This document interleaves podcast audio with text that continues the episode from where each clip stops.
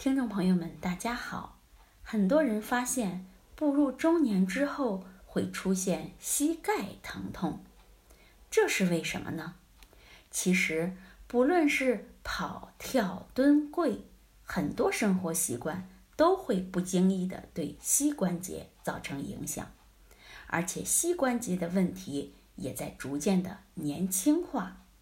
其实膝关节磨损是不可修复的，而且膝关节一般的健康寿命是60年，一旦它气数已尽，就会引发各种关节病。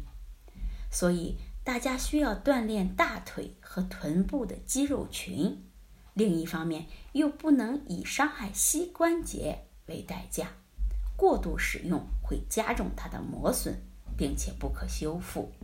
有一些动作我们是坚决不能做的，例如在坚硬的地板上做剧烈的运动，尤其是蹲下去再站起来。在坚硬的地板上运动，在超强的反作用力下弹回来，对关节和骨骼的损伤相当大。所以我们建议在橡胶运动场地上做运动。那么还有一些动作是不可少的，例如游泳、骑车、做体操。对普通人来说，对关节最有好处的运动就是游泳。最后，我们给大家介绍一个适合各年龄段人群使用的膝盖养护动作。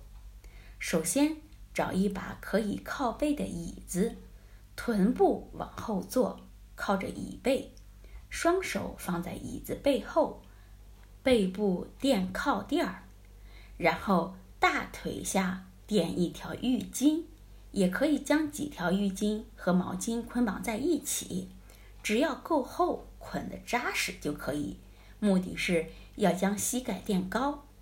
然后坐姿端正，腰背挺直，两脚垂放，一前一后的自然晃动，不需要太大幅度的摆动，轻轻松松的摇啊晃啊就可以了。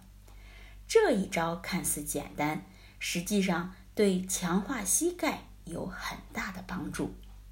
好，这就是我们今天讲的对于膝关节的养护，希望能对大家起到帮助。